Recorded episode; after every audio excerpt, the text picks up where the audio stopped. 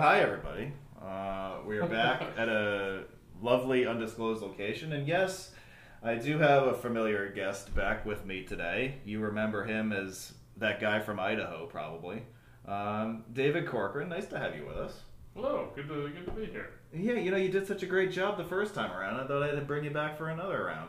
Well, that's that's an honor. I am always happy to uh, come ramble about whatever nonsense needs rambling about. Well, we got a lot to ramble about Okay. today. Um, I want to talk to you really because we had a very special event this past summer. Road Geek weddings are always a big event in the community. They're always a lot of fun, and as you know already, the Road Geek parties are, are certainly not to be missed. Road Geeks know how to put on a good show and all that.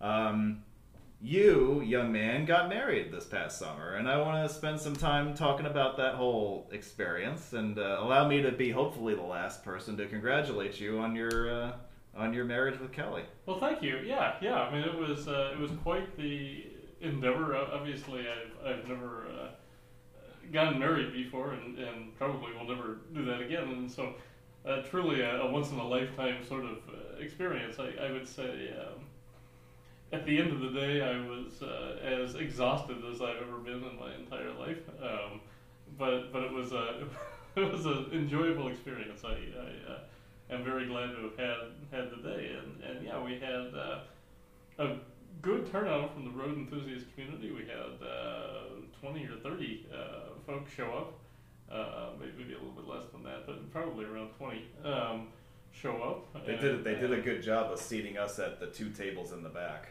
Like, all right, Yeah. these, these guys are going to be trouble. We got to seat them. Well, but we over wanted you to be able to sit by the bar so that you'd be able to. Oh, that's what I see. Okay, you know what? That's a good idea. I didn't. I didn't think of that. Yeah, yeah, All right, yeah. these guys are going to be the ones hanging Exactly, out at the bar. exactly, and and, uh, and everybody behaved themselves, so that was good. Uh, no, no, I did hear. Well, never mind. But I did hear somebody may have hit on my sister, but that's that's a that's another uh, Uh, well, that's another story for another day. Yeah, we'll leave. We'll leave that. We'll leave that for the outtakes. right in front of my parents. Jeez.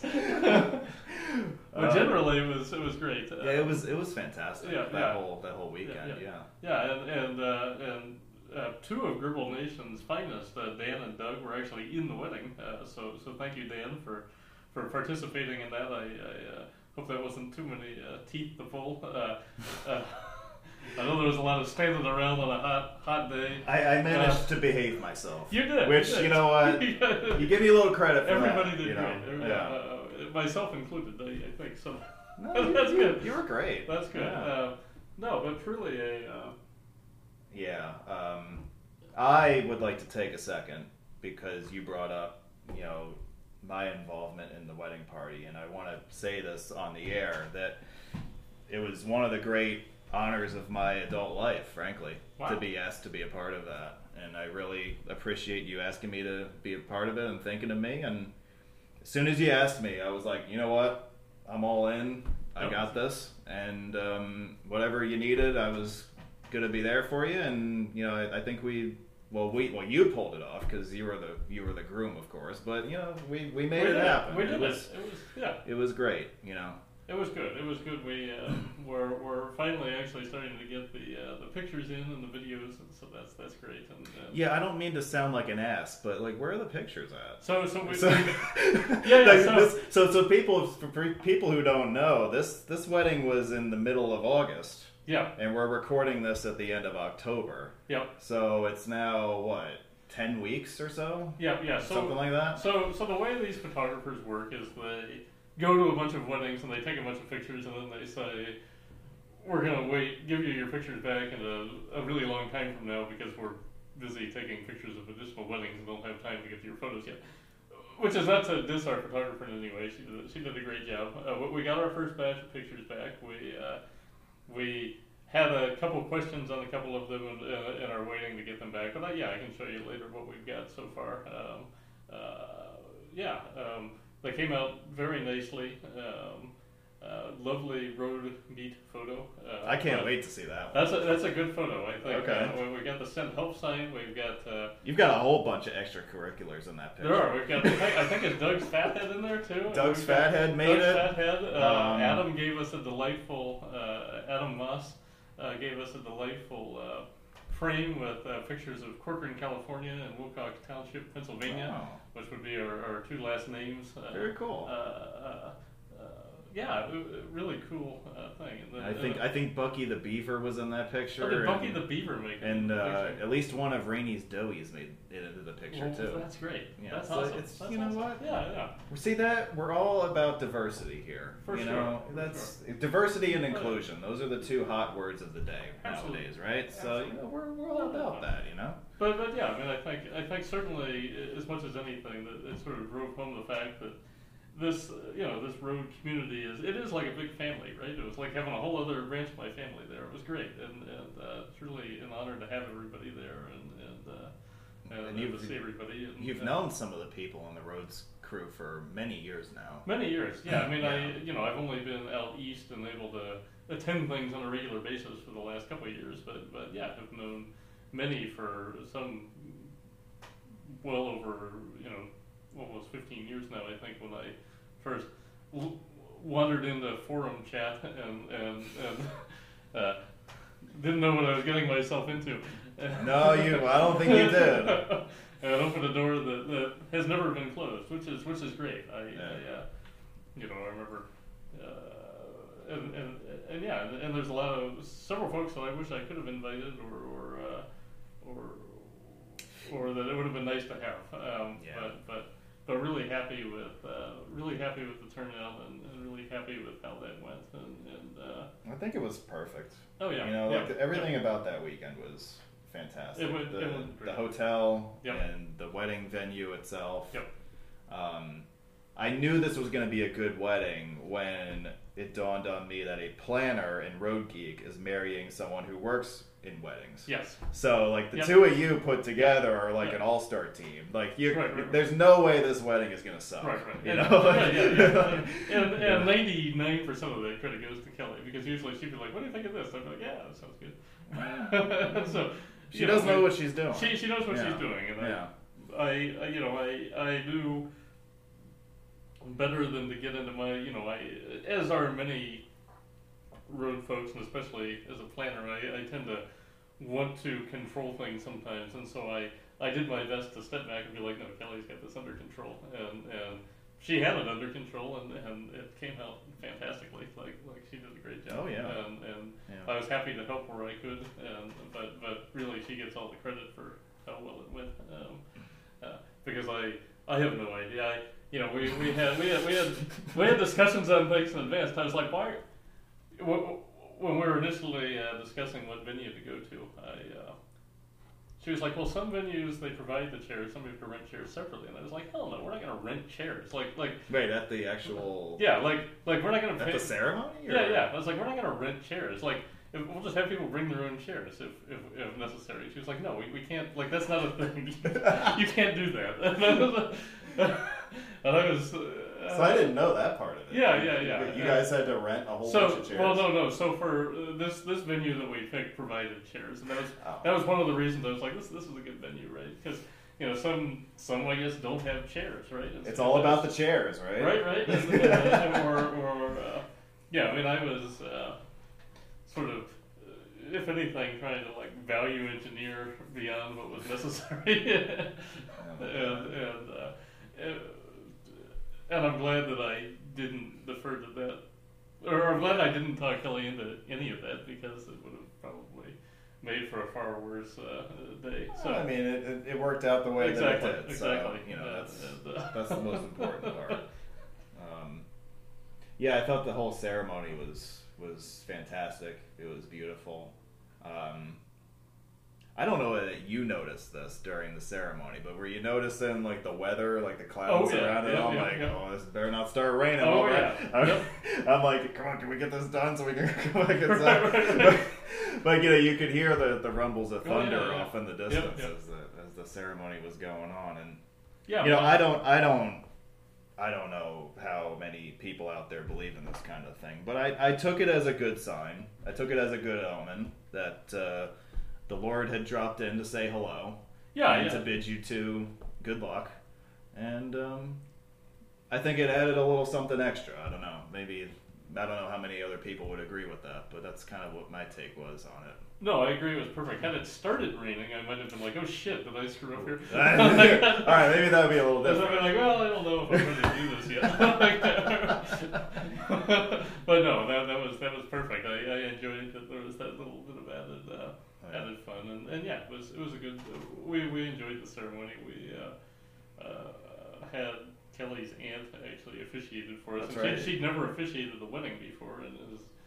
Oh, that's right. Yeah. And, yeah, she's a, a, a theater professor at Cornell, so she's equipped to stand in front of a group of people and do that sort of thing, and she did a great job. Yeah. Uh, okay. um, uh, and, but I, and so that was good. I, I'm glad it was her and that's some rando that we'd never met before. Like up there. Yeah, it always helps if it's Yeah, somebody yeah, you yeah. know, right? Or somebody, one of the two knows, right? Right, right. Yeah. And, and so no, I, it, it was a it was a great time. Uh, we we actually uh, we came in under our bar estimate, which was surprising. Um, Really? yeah, yeah, we got a little refund. So we Wow. Put down a deposit. Wow, with But- us, I wasn't Yeah, so yeah. sure that was going to be the case, but all right. Like, all right. Yeah.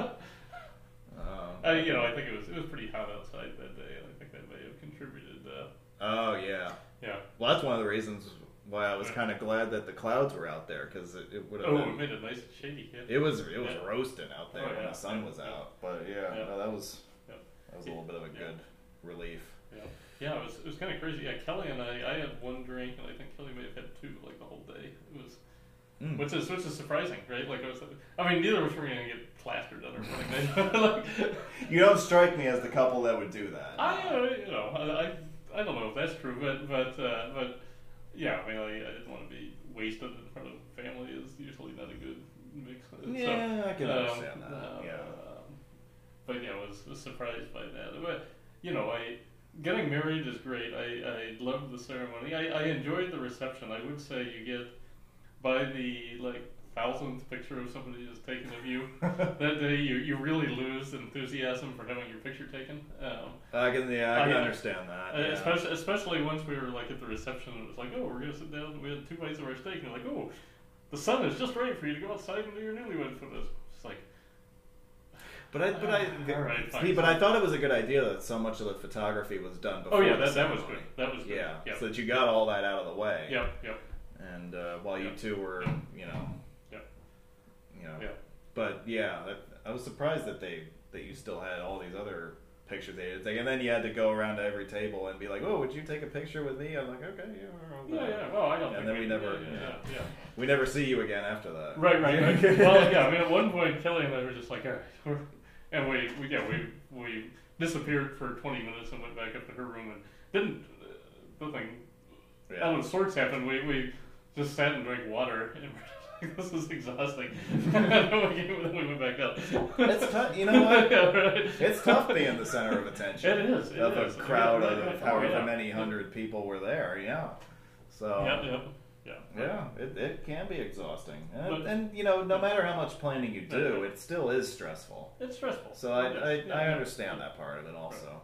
But it was it was it was really cool to be able to get married in front of everybody, and it was it was cool to. Uh, it was, you know, it, was, it is an honor to look out and see a whole room full of people that came there just to see your ass, like, married, right? Like, or, or most of the people were there for Kelly, but, but you know, or, Yeah, you, for either of us, right? you had some people interested in you as well. exactly, yeah. exactly, Yeah. and, and so yeah, I mean that, that was cool, and and uh, no, I, I wouldn't trade the day for for anything, and I'm glad that getting married is something you only, I mean, theoretically Well, something you should only It's maybe to be. ideally you'll only have to do once.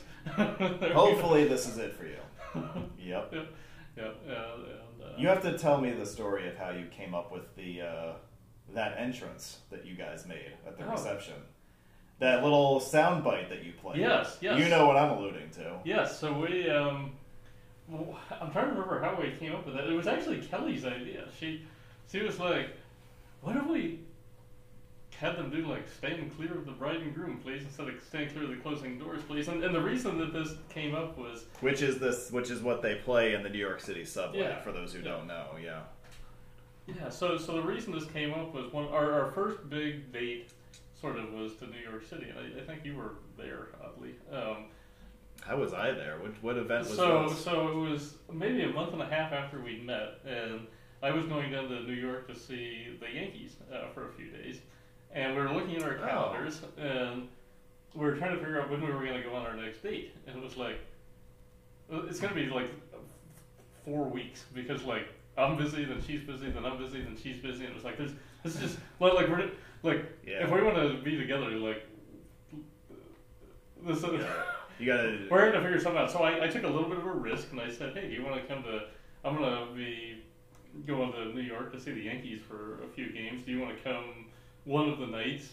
We could spend the night, uh, grab dinner, and then we'll go to a, a baseball game and you can meet all my friends. Um, Oh, so this was the time when the Mariners were playing. when the Mariners were playing the Yankees, Okay. and, Yeah, and so everybody came, and Kelly came, and, and I guess we- yeah. I never I never connected the dots that you two had met that recently. yeah, But yeah, okay. Yeah, yeah, yeah. We, yeah, we met. So I moved to Connecticut in March of 21. We met in June. So I had very limited. It didn't take you very long. It did really didn't. It's just uh, one of the great shocks of my life is how. Yeah. uh, shit, why didn't I move back east sooner? yeah. but you know, my brain had always been telling me, it's trust your instincts on these things because my mind had always been telling me, probably for 10 years, like, you need to move to the Northeast. You need to move to the Northeast. It's like, ah, that's stupid. I'm to ignore that. Yeah, one." but, Then, then I do it, and two Yeah, weeks you later, know, I, so you know, whatever. I mean, maybe I, uh, if I had moved a month before, the, or or ten years before, though, I probably wouldn't have met Kelly. It would have been a whole different Uh, trajectory. So, probably. so who knows? yeah. Uh, life works out the way that it's Yeah. supposed to, way I suppose. And, and uh, but but but anyway, back to the the story. Um, so we were there, and we were riding back on the subway, and I looked at one of the. They've got wall art on the uh, on all the newer, actually even the older stock. Uh, all the rolling stocks got like a little poster somewhere in the subway with a piece of art, and, Okay. and it's MTA art. And there's there's as a housewarming gift because I had also just bought this house, and and uh, Oh right, that was around this time, wasn't Yep, it? yep. Yeah. so as a housewarming gift, she gave me the wall art that was in the subway when we were at the subway back because I said, "Oh, that's so cute," because it was uh, it's called uh, like pigeons on the subway or something like that, and it's it's just a bunch of birds with hats on riding the subway. It's, it's, it's fun. Uh, you can Google it and, and see what I'm talking right, about. right. But, but yeah, she gave me that, and then from that point on, sort of the subway was always somewhat special for us whenever whenever we'd ride it, and obviously now being a couple hours away, we've we've been to New York many many times, so we thought it would be fun as part of our, our wedding introduction to to to pay tribute to that in some way. And so I was like, well, all right, like I'll I'll just ask Charlie Pellett, who's the guy who says stand clear of the closing doors, please, on the on the subway, and send him an Instagram message, and we just assumed that that was never going to happen. It, it was, but then like two months later, Yeah. two months later, right? Like we get a response. He's like, "Oh, thank you so much for asking me. Like this is a great honor. Here's a recording with exactly what you want." And and he's like, "If you have anything else that you want, to, like like just super generous." So Charlie Pellett's like the nicest guy in the world, and uh, Okay. and thank him so much, right? Like he it took him. It took him a little bit to see our message, but once he saw it, he just went like super above and beyond. You know, we offered to pay him. He was like, absolutely not, right? Like, like just very nice guy, right? And, and so sent that to us, and uh, then we had our DJ superimpose it with the the dings. So Yeah. uh, Yeah. um, and and it worked well. I think at, at our wedding, the one thing I wish we would have done is I think we really wanted to hear it, so we wanted to like. So so we so- uh, started to like enter the room before it happened because we wanted to see it and hear it. Okay, but then you But just that, heard that, like. no, but that distracted everybody because they saw us, and so Oh, some of the people were like cheering for us while the thing was playing, which was disappointing because Uh, I mean, Yeah, I heard yeah. it loud and clear where you I was, yeah, but yeah, yeah, yeah, Uh, and and maybe that was the advantage of being further away from the door. And I so, guess. Yeah. and and you know, we did actually we did actually train the photographers and the videographers on your tables for that moment. We told them when that happened because we figured you guys would have the best reactions. well, because you had said to us, or you hinted at it, that there was going to be something, Right. you know, right, when right. you entered Yeah. at the reception, but you weren't able, you weren't going to tell us, obviously. That was a total surprise. I don't even know how the hell you kept a lid on that. Because I would have been like. Very carefully. Yeah, I- that like if you had that and you knew that ahead of time, like how the hell did you keep that a secret from from from us? It Especially? was very challenging because I'm, not, I'm not that good at keeping secrets, so so I had Mm. to uh, yeah. I had to just just pretend it never happened, I suppose. And, and, Yeah, wow. And, and then act surprised, but yeah, no, it, it was it was funny. And, well, we figured you guys would appreciate it. the most, Absolutely. It's not like it's not like we had a room full of New Yorkers, right? So it was it would have to be somebody that appreciated transit and was familiar Mm. with right. So Yeah. yeah, yeah, and so yeah, that went that went great. Um, We got good reviews from the DJ and the music choice during the yeah, yeah. during that whole period there. So whoever picked the music did an A plus job. Yeah, that was a joint effort between Kelly and I, and, and largely the DJ. Like that DJ is a very good DJ. Okay. Um, if you ever need a DJ in Connecticut or or the region, Yeah, well, he's, keep he's, a he's a he's a good uh, he's a good pick. Uh, Okay. I, I like him because he, you know, you see some DJs they like make it about themselves, right? Mm. Like I'm DJ Bob. Hey, all hey, yo, yeah, yeah, yeah, right, exactly. no, he just this guy. Yeah, he played solid music. He didn't make himself the center of attention, and that was that was great. Um, Okay. yeah, yeah, um, yeah. I, I was, and all, all of our vendors did a, a great job. Um, I thought that the ice cream truck at the end was perfect. that was great. That was That, that was a nice Yeah, yeah. touch.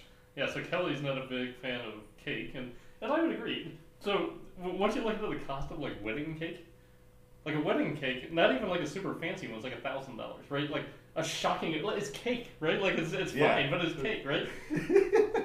and so, like, like, like, like, like, I can go buy a box of Duncan Hines and make myself a cake for two dollars, right? And, and throw some eggs in, and, and, and it tastes It's probably maybe, not. maybe it's maybe it's ninety percent as good as the thousand dollar cake, but it, right, like Mm. like it, it, cake plateaus, right? Like there's a certain level at which cake doesn't get any better, right? Yeah, Like- see, I'm not a big fan of cake either, Right, so right. I, I believe that. and so and so we were looking at it, it was like, okay, we can get an ice cream truck for basically the same price as a wedding cake, including all the ice cream. yeah, And like it's like let's do it. this is, this is a know, no like- brainer. This is a no brainer. And so Yeah. and so yeah, I, I think that that that was the only time in my life that I actually didn't eat all my ice cream.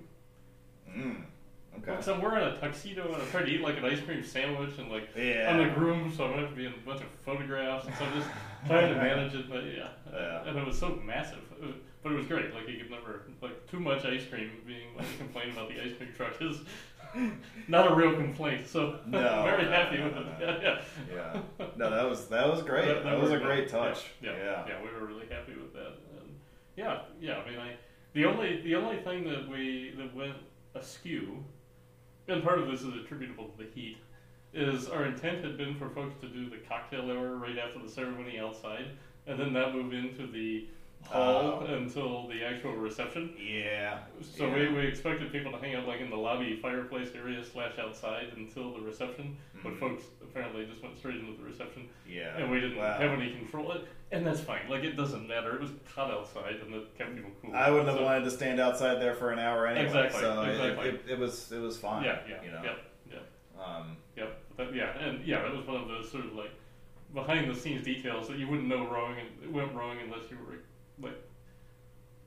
And I would Yeah, I say mean, wr't, right? Like it, it I, went. I feel like that was the only thing, as yeah. far as we know, that was the only thing that didn't go like exactly according to plan, right? Well, I mean, if there's going to be one thing that doesn't go according Right. to plan, I wouldn't worry about that. Oh one. no, not at all. You know, Something yeah. not noticeable to anybody but us, right? And so, Yeah. yeah, yeah. So. And we were busy getting our pictures taken, right? So it's not like it impacted our. I know you and Kelly. The how many how many pictures do you think were taken of you on that day? I mean, We haven't seen them yet, so well, I mean, there's well, probably well into the 2000s, I would bet. Like, Oh, I'm like sure, was, yeah. yeah, yeah. I mean, and those are just the ones Yeah, taken right. by the the photographers, and then Right. like everybody else Right. has their phones Right. out, Yeah. and it's like, jeez. No, and I would say uh, by by the end of the night, I was about ready to strangle the next person. oh, I'm glad I didn't ask you. Hey, what's happening? yeah. you know, Uh, and yeah, you look at and, and you know you look at some of the pictures as you get towards the other night, you can tell my smile is getting to be more forced than, than, Yeah. than natural. Yeah. Not, not, and which which doesn't mean that I wasn't having a good time. I just uh, yeah, you know you. You, it, it really is something being the center of attention with that many people because you, you get up and you take four steps and somebody wants to knock you. Then you take another four steps and somebody wants to knock you again. And then you take another. Yeah. It's like, just the trip to the bathroom takes an hour. right. I know. like, oh, hi, hi. hi. You Hey, know, what's and you don't want to be rude because these people came all this way to see your wedding, right? And so Right. you want to, like, yeah, Yeah. right, right. You can be like, fuck you, I'm taking a piss, right? Like,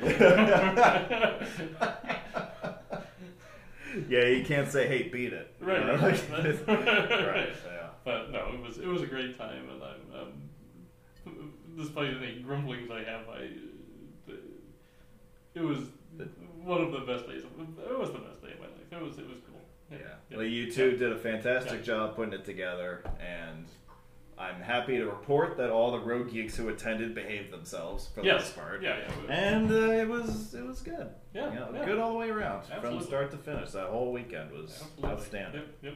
Um, all right, I'm going to take a voice break here, and then when we come back, I want to talk to you about what you did. Basically, I guess starting the next day, Yeah, Was- absolutely. We can. you did a little trip. Yeah. And yeah. I want to talk to you about that, and we'll do that right after this on the Gribble Nation Roadcast. Stick Sounds around.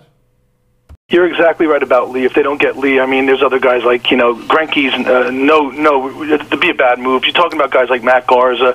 Therefore, I mean, They were they were a whole level down. yeah, exactly. But when you talk about the Yanks in the minor leagues, they got the two catchers, Romine and, and Montero. Sure. They also got, say, for example, in Double A in Trenton, Jeff Calvert with the nasty knuckle curveball. This kid, Jeff Calvert. Guys like that is, you know, we're talking lifestyle issue. Am I wrong? With, with Lee, Yeah, well, well, Jeff Calvert, Jeff Calvert, Montero. They both got lifestyle issues. what do you mean lifestyle issues? Uh, just what you're talking about. I think you have a lifestyle issue. Oh, I don't know. What are you What are you talking about? I mean, you're just being a fool now. I don't know what the heck you're talking about. You know, I don't know. I I, I thought he was being serious. I don't know what the heck he's talking about. Back here with Mr. Corco uh, on the podcast. Um, how did you meet Kelly? So, via the internet, uh, and, and when I say via the internet, that makes it sound like it's 1987, via the dating app Bumble, um, which is, uh, for those not in the dating app, no, it's it's effectively Tinder, except the girl is supposed to message you first. Yeah. And uh, if you look at like the memes on the internet, they say like Tinder is like where you're trying to get laid, and Bumble is maybe more where you're looking for the ladies, um, or, or for like something serious. Um, I, I I I have no idea. Like, like I mean, there's a zillion of these dating apps. Yeah, I mean, we- so we- like they all feel like the same thing at this point. they do, and yeah, we could go into. Although you, I think you did make the most important distinction with Bumble, which is that the woman makes the first move. I guess. Yeah, that's- that's the gimmick, and- yeah, theoretically it, it adds a layer of comfort, especially to the ladies, uh, as opposed to something like Tinder, who you know where they may just get bombed by five thousand messages because. You know, I mean, this could be a whole other podcast, but the you know the, the dating game, the dating app sort of strategy, right, is that ladies are very selective in who they swipe, while dudes tend to just swipe right on everybody and see what happens, and then see who they match with, unless, unless the person is clearly like not something they're into, right? Um, yeah. um, so that's you know. Anyway. uh, uh, yeah. That, that, I'm glad to be done with that that world. Uh, yeah, I don't blame and you. and I have no idea how I was successful. Like, like people are like, how, did- how did you do that? Like, Because it wasn't that long. Like you only started after you moved here. yeah, yeah. So it Well, well, couldn't no, have no, been- no. Started using apps. Well, I guess. see, I, I always I, I know that you've been using apps much longer than that, Yeah. but I guess people were surprised at how quickly you met her after moving here, which was Oh, not yeah, a yeah, very yeah. long time. Yeah, yeah. And I, and I, I, I suppose that's the key to finding love is to keep moving. And I don't know if that's true. Oh, yeah. Because hey, when you Right. move, you get a whole fresh set of ladies in the online dating That's pool. that's that's not a bad point. Yeah. If that's if that's the game that you're playing, which uh, anyway, yeah, that, that's the game. So, I'm not the kind of guy that can go to a bar and be like, "Hey, lady, let's uh, go back to my place." I, I I- can't I can't pull that off. So Well, that makes two of us. But you, you met her on this app. Yep, yep. And um, Yep. what are you allowed to tell me about about your first date and all Yeah, that? yeah, is- so- you know all yeah, that all that stuff. Yeah, I don't think any of that's a secret. So, And I guess I guess the the question I'm getting to is how did you when did you figure out that she was the one? Okay, yeah, yeah. I, you know, so,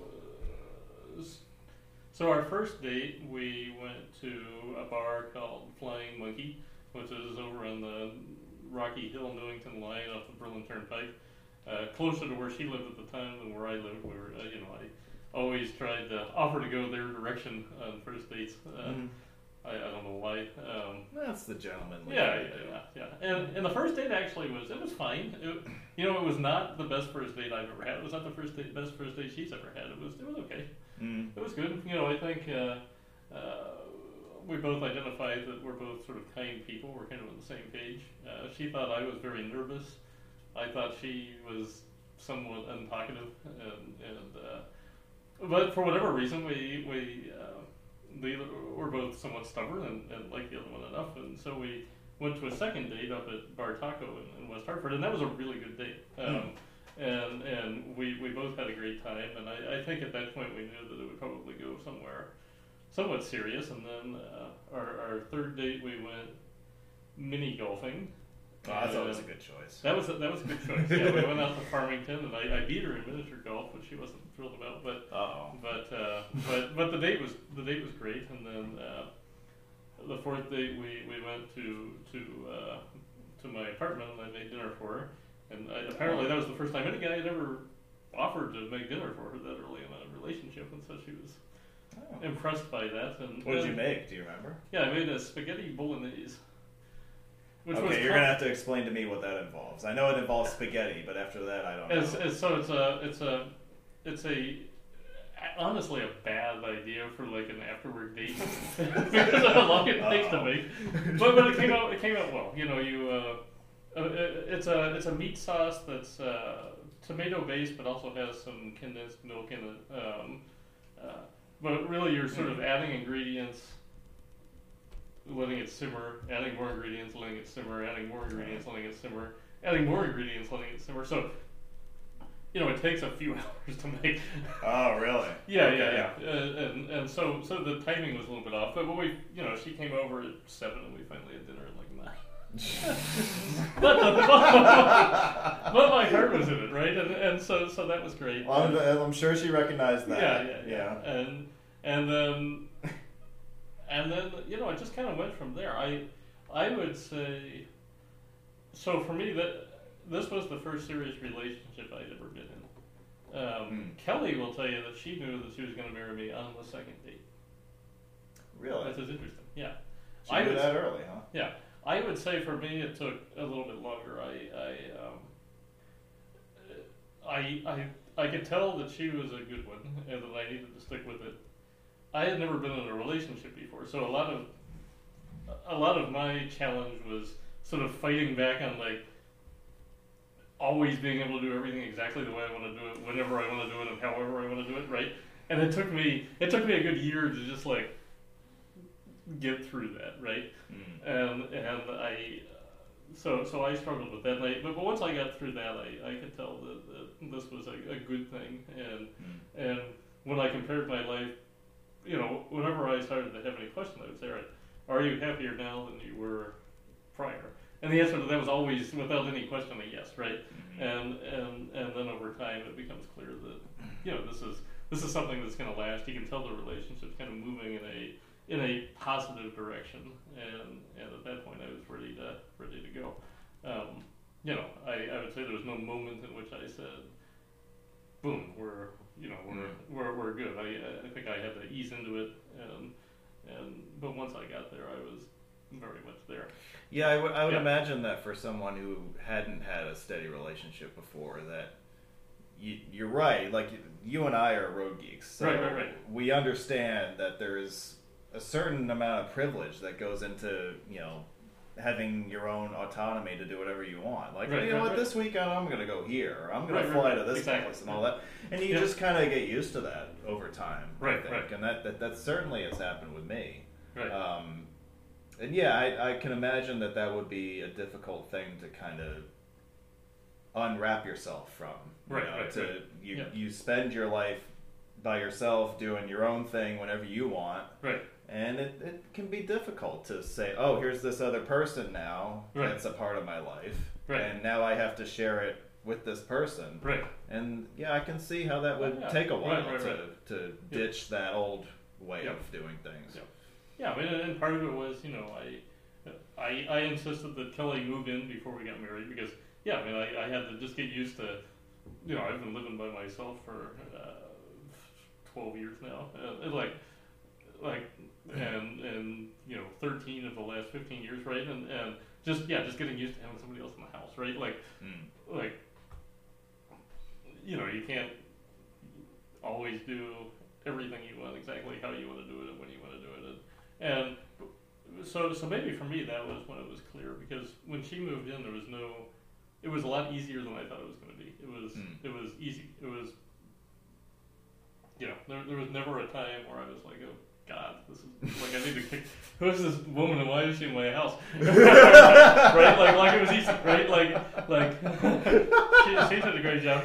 I think at some, I think at some point it was harder on her because I mean I was trying really hard to like be like this is your home too, right? Like, Mm. like I'm not. You know, I'm not going to push you around and be like, "Oh, we have to put the soap right here because this is where it's always been," or, or whatever it is, right? Right? yeah. You know, and then let her kind of do her thing. And, and I, I think I did. I, I must have done an okay job because she didn't move out. Well, she ended up Uh, marrying you, so you exactly, didn't do exactly, that bad but, job. But I, yeah, I, mean, I, I suppose if I had to look at when, to me, I knew that this was definitely the thing. It was it was around that time when it became clear that like, yeah, we can. This is gonna work. I feel like that's So- a big step. Yeah, Like you go yeah. from just dating to now you're living together, right, right, which kind of it not only kicks it up a notch with your physical right, bond, but you know you're you got to live together. You got to make Right, this right, work in the space that you're living in. right, right. And yeah, I can that can absolutely derail things. Right, just- It wouldn't be the first time. Right, right, and yeah, yeah. I mean, I, as, But no, as- you you two always seemed right for each other. yeah, Like I, I noticed that when I met her for the first time Yeah. and saw Yeah. the two of you together. Yeah. I'm like, you know what? There- yeah, Yeah. He's he's found something there, yeah, and that and that, and obviously it, it's worked out beautifully. yeah, yeah. But I think she she uh, she loves me for for who I am, and she doesn't you know she doesn't try to stop me from going out and driving a bunch of highways, and, and she's, Well, I- she's I- more I- than happy to. yeah, she's let me go to Turkey, right? Like she, she's more happy to accommodate. Like, I don't know that I ever talked to you about that trip. Maybe we'll have to spend some time Yeah, talking about that at some point. Yeah, yeah, But uh, yeah, yeah, I think it's really cool that you met someone who, I mean, she's not a road geek, right? Right, right, right. But she appreciates the things that you Right. do, right. and she allows you to pursue those Right, things. right, And. I know you allow Kelly to pursue Oh, the yeah. things that she's Exactly. into, and I think that's that that's really important. Yeah, that there's yeah. that understanding of what each other is interested in. Right, right. Yeah, no, we're both Yeah. able to, and, and yeah, I mean, she's she's and she likes she likes. I mean, she isn't a road geek, but she likes you guys, right? Like she she came to a road meet. She had a good. She got, she was a little bored at the tour, but but she had a good time. She, okay. she she loved the baseball She- game. She she- likes she she, likes hanging out with everybody, right? She picked the right meet to be her first. I will say Uh, that. yeah, yeah. She has Uh, good uh, taste. exactly, exactly. So Kelly, if you're listening, Yeah. you're you're all right in my book. All right. yeah, Um, yeah. So you, you guys got engaged and got married, and we won't talk about all that again. But I do want to pick up where we left off at the end of the last segment, which was your honeymoon. yeah. Uh, tell us a little bit about whose idea it was to go where you went, and Yeah. like the how the I, how that whole trip kind of came together planning wise. Yeah, between so- the two of you. So uh, there was, I, I would say, an initial consensus for that.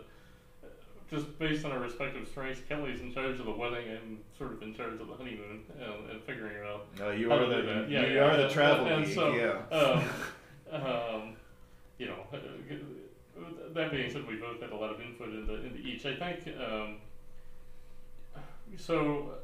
I think we were both interested conceptually in Italy for the honeymoon, and I think my there was certainly Kelly had an interest in going somewhere with a beach.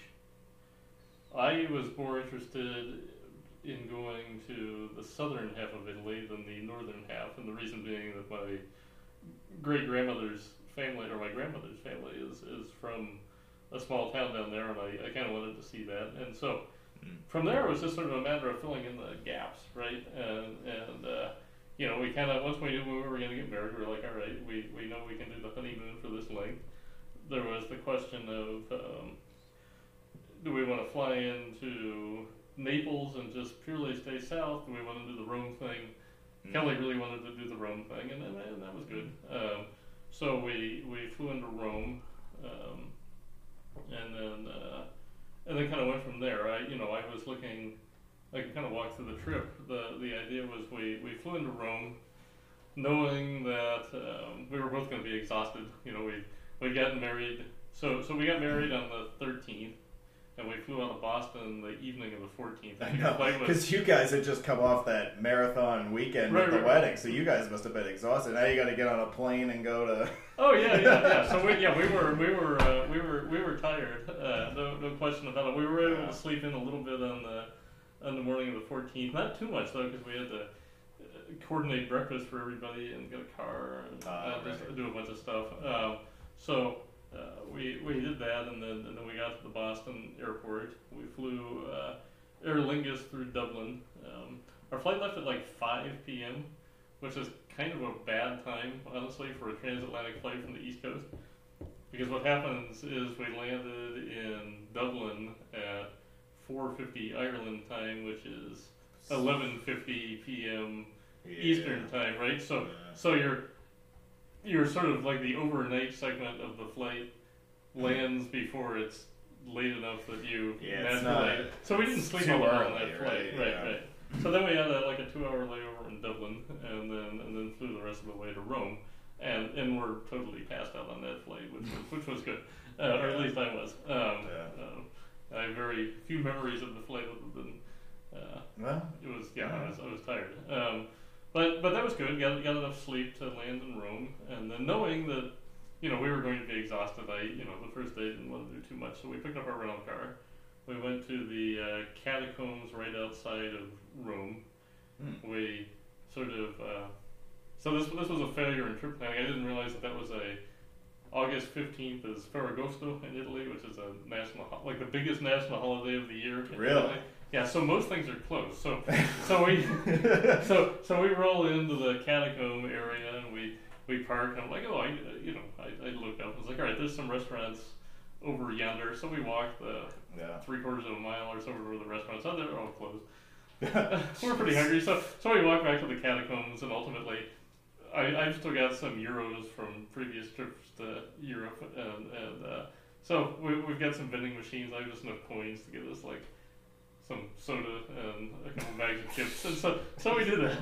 And then we then we toured the catacombs, and then and th- those were nice. And then and then we drove uh, about an hour south to a little town called Sermoneta, which is uh, uh, just sort of a you know in Europe in the olden days in medieval times you wanted to build at the top of the hill so that you could keep people from That makes sense. invading your your space and then and then whatever agriculture you do is the bottom. This is an old Mm. uh, and, when you drive through Italy you see this where you look at any prominent hilltop has a town on top of it, right? Mm. And then there's nothing at the bottom. So this was an old uh, hilltop town. So we parked outside the city walls and walked the third of a mile or so into our hotel and, and just spent the night there. And, and there Mm. were some restaurants open there. That's a pretty touristy little community. So Mm. so that was good. We were able to we were able to eat Oh, well, that's good.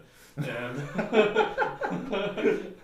and relax and, and and and that was exactly what I wanted it to be because it was pretty. It was not that far from Rome. It was chill. You know, there so there's not a lot to see in Sermoneta, right? Like it's just a little hilltop town. You walk around for five minutes and you kind of seen it all. And, Mm. and but but perfect for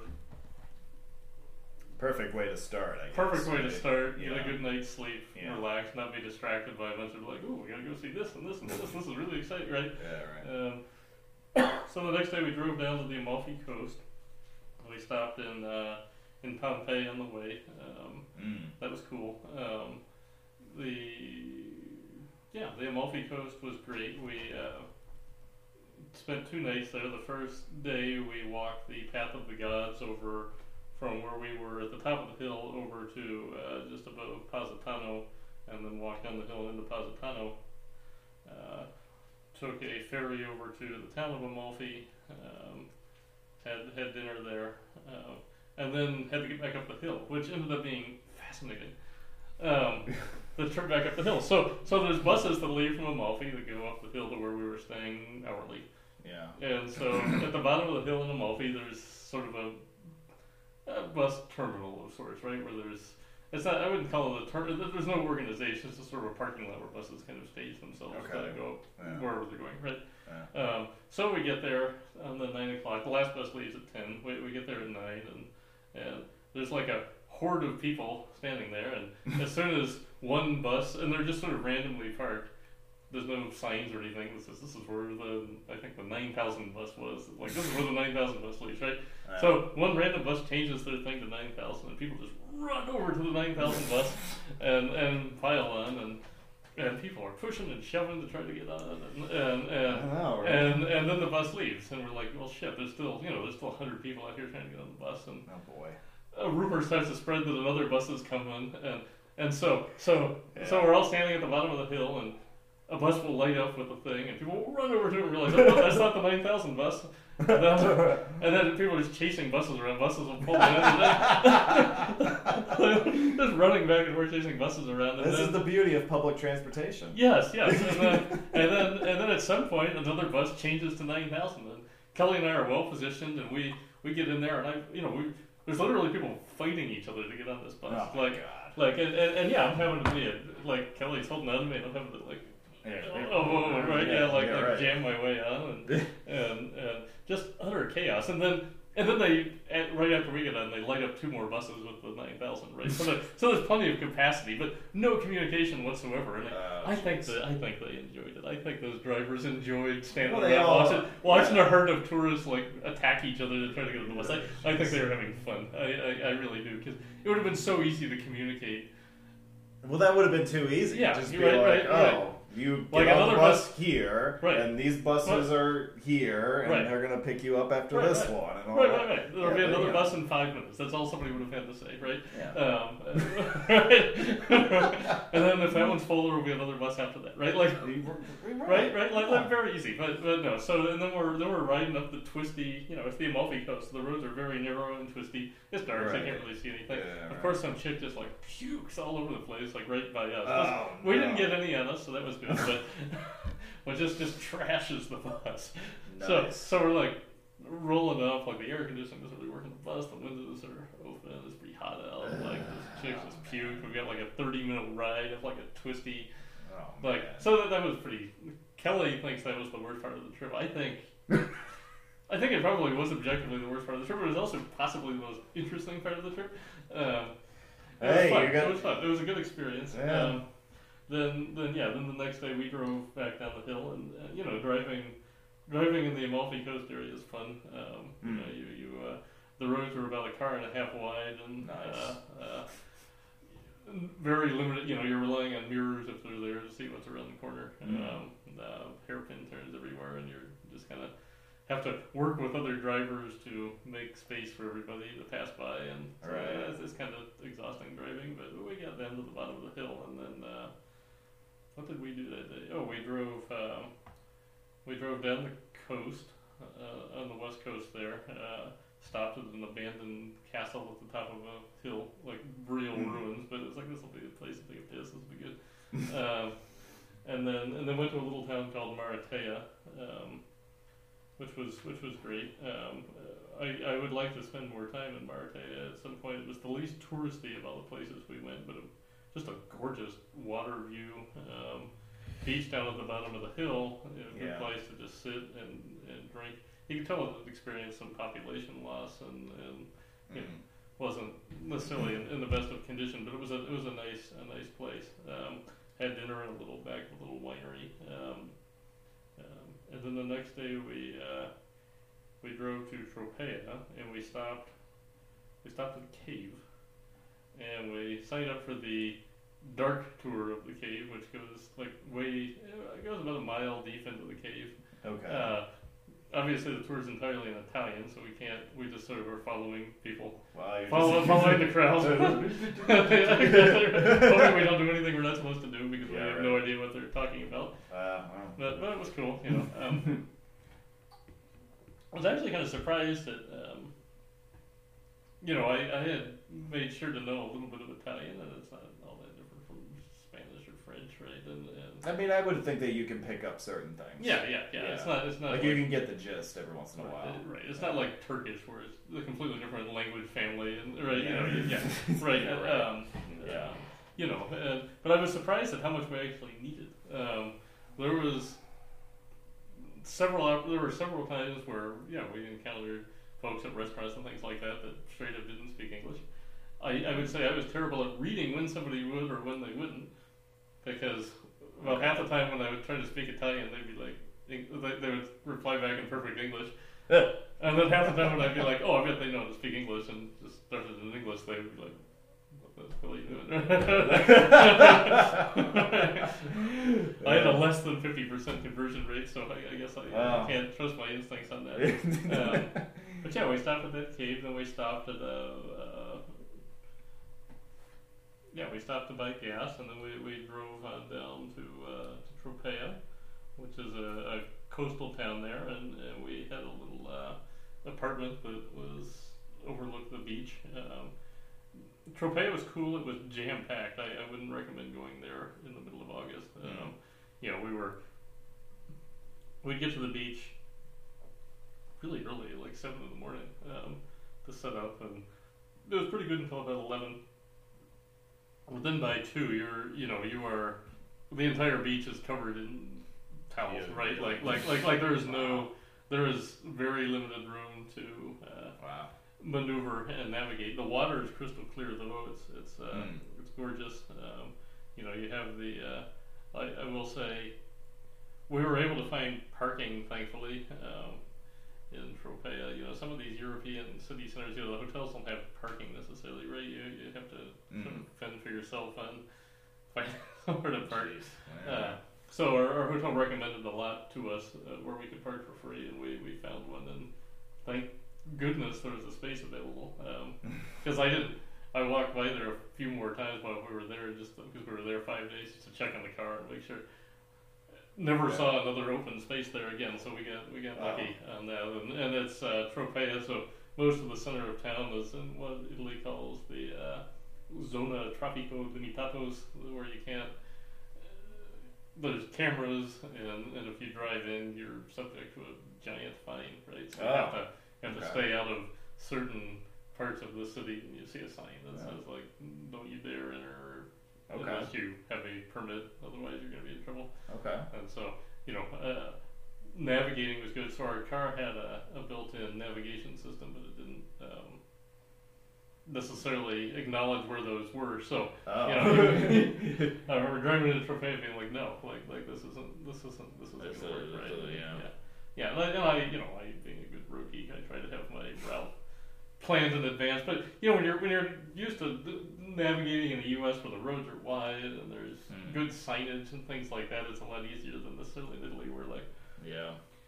oh, that is indeed a road and not just a driveway, right? Like, Yeah. uh, you know, and, or oh, that that is indeed like something that cars are supposed to drive down, and not just like a extra wide sidewalk, right? But Just because of Yeah. the narrowness of, of things, right? Yeah, and, yeah. And, and I, I, you know, I would say we had a great time watching. Um, we were walking down to the beach, and, and there was an American with a, a rental car just utterly failing at parallel parking, and, Oh and boy. and an entire like crowd of people had swarmed around him. And it was it was it was hilarious too because the um, it was a classic case of the husband not knowing how to do it and the wife like knowing how to do it. and, and she was standing outside like directing him like this is what you need to do and he just was not listening to him. It was hilarious. Uh, Uh, probably from like Iowa or someplace Probably, like that yeah, you yeah. don't have to do it. Yeah. Oh well, I tell you. So so I got to the uh, I got to the when we went to pick up the rental car in, in Rome. Um, there were some Americans in front of me in line, and they booked an SUV on Priceline for their eight people, and Mm-hmm. six was like no, like SUV just means uh, an Italian SUV. uh, You know, so what we got upgraded to an SUV, right? It's an Opel Mokka, which is basically got a Chevy Trax, right? Size Okay, SUV, yeah, yeah, right? Like a just a, a small little guy, right? And they're like, no, no, we thought it was going to seat eight people. And they're like, well, the only thing we've got that seats eight is this, you know, manual transmission van, right? And, and obviously none of the new sticks. I I don't know how they work that one out, but Oh boy. well, yeah, yeah. Uh, or if they ended up just running two cars, uh, you know, I, I, Yeah. I would say. Uh, it was amusing. Um, but but anyway, yeah, we spent four or five days in Tropea, and that was that was chill. We uh, we went out on a boat and did some snorkeling one day. But Yeah, I saw the pictures of Yeah, that. yeah, that was cool. That was cool. It was uh, it was one of those things that got better as it went along. Like it started like, oh, this is gonna be kind of lame, and it's like, all right, this is this is Hmm. good. And then by the end, it was like, all right, this is really good. So Hmm. yeah, got to see fish and some coral and some things like that. And so yeah, that was cool. Uh, yeah, we got to have some good dinners out there. Um, and then and then the following, as we left Tropea, we drove up to uh, Matera, and on the way to Matera, we stopped. Uh, no, I guess we n- yeah, on the way to Matera, we stopped in Squillace, which is where my great grandparents are from, and that that Hmm. town was it was dead. Um, like, But that's the and- town and- you wanted to stop in. yeah, yeah, yeah. Yeah. And, and as expected, it was dead. We, you know, we came at around two in the afternoon, which is kind of the uh, uh, siesta time, so to speak, right? So there's Mhm. nowhere to like eat or anything. We were able to find one ceramic shop and buy some trinkets, uh, so that was good. Um, Yeah. uh, but, but it was cool. It was cool to cool to see, and, and certainly a beautiful community. But uh, uh, then then on the way up, we yeah we drove to Matera, which um, is a really interesting place. It's uh, it was originally settled, they think around eleven thousand years ago. Um, Hmm. So so way before Romans one of the oldest continuously inhabited places in the world. Um, um, and it's sort of on the top of a mountain, and, and folks lived in or, or lived in caves Hmm. and they gradually sort of like built out onto, you know, they as technology evolved, they're like, oh, okay, I'll build like a box in front of my cave, add a room to my cave, right? And so, Oh right, right. yeah, yeah, yeah. And so, and so, so like our hotel room was in a cave. You walk into the hotel, and as you walk back into the Mm. hotel, you end up in a cave, right? and and um, uh, really an interesting historic site. Uh, Matera was sort of shunned by the rest of Italy. It was uh, b- before Italian unification. It was nominally part of like the Naples state, but yeah. but but yeah. but they refused to pay taxes, and Naples didn't really recognize. So they were almost their own like little country uh, before before Italian unification. Um, Hmm. But they maintained like a circa like 1200s lifestyle all the Oh. way until the 50s, the Wow. 1950s, and and uh, you know people were living in these cave buildings with their animals and and uh, uh, you know very poor average life expectancy, uh, no resources. You know you walk around and you know Mhm. things are you know like the the drainage pipes are held up with animal bones and things like Oh, that because that's that's just how they were. That's just how they were rolling, and they, Wow. they didn't really know anything different. Um, in the fifties, Mussolini uh, came in and said, "Yeah, yeah, we're not like this is embarrassing. We, you know, we, we want we want a modern Italian state. We can't have people Uh, sleeping yeah, in yeah. caves with their animals and and and, and not Yeah. having potable water and things like that. And and so."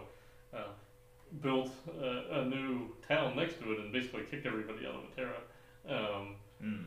um, which I guess led to some interesting things where these folks culturally just had no idea what to do with like an apartment. So people had, you know, a goat living with them in their apartment because where else were they going to put their goat, right? right. And, Yeah. and uh, uh, and then and then since then it's actually sort of it's it's, it's now become sort of a a touristy place. Uh, you know they've the Italian government still owns the entire city after effectively eminent domaining the whole thing, um, Oh. and leases out portions of it to hotels and restaurants and things like that. And they've kind of made it nice. It's it's it's really visually really cool. Um, you know, they they've tried to maintain an air where it appears that people still live there, but nobody actually lives in Old Matera. They all live in the new town next door now, um, and just come in to work. Um, but it was it was a really neat um, place to visit. Uh, oddly, we had some of the best food we had on the whole trip there, which I wasn't expecting because it's kind of landlocked and, and not um, necessarily you know, Okay. Yeah, yeah. Um, and so yeah, we spent two nights there um, and, and just wandered around the town in the day. And then the next day we, we drove back to Rome, uh, which was a, a long but beautiful drive. We went up the east coast of Italy and then and then cut back west. We stopped at uh, Hadrian's Villa outside of Rome, um, Mm. which was which was neat. It was sweltering and we'd been in the car for a while, so Kelly was kind of cranky, but. Uh, and, and I think she, she, you know, we, we had our own uh, sort of dispute on the trip, and I, I, I, I I'm sympathetic to this, and because I, I was because I think I was sick, I was driving the car, Okay. uh, you know, because I had planned the whole thing, I was navigating, like, so she was like, I think she started to have like the like, well, she definitely started to have the like. I haven't been in control of anything in like a week and a half, and this is turning me Ah. insane, right? So she, so she so she disagreed with my navigation in Hadrian's Villa and, took over on her own, which which was fine. That was a welcome break, and uh, and so we, we did that, and that, that was a good time. That was the, that was the only like argument we had on the entire trip, which was great. Like a twelve day trip, like our we have a five minute long argument over like what the best route to visit the sites inside Hadrian's Villa is. Like if that's if that's like that's how you know you married the right person, right? Like if that's, if that's the worst that you do, right? Like that's after spending two weeks within five feet of that person at all times. Like that's a pretty good. Basically, yeah. Yeah, that, that's a pretty good. Well, Uh, uh, we'll take it. Yeah. Um, so yeah, so we, we got into we drove back to the Rome airport, dropped the car off, took the train back into back into Rome, which was interesting. I the Public reason- transit. yeah, and, and the, Yeah. well, the reason that I say it was interesting is so there's like different classes of ticket you can buy to get from the Rome airport into Rome. You can buy an express train, you can buy the regular train, you can buy, but Mm. there's no fare control afterwards. So, so, so you buy your ticket on the express train. It doesn't make any stops, and then you go through the same gates as everybody else. You walk to the platform that the train's on. You get it. Yeah, Yeah. you get in your seat, and nobody ever checks your ticket, right? Oh, So, so, there's so anybody can board any train, and there's no, you know, there's no. anybody can board any train with any ticket, yeah, basically. yeah. There was no, there was no fare. I mean, maybe that's unusual, but there was no fare control whatsoever, which I thought was really weird. Yeah. Yeah, that's interesting. Hmm. All right.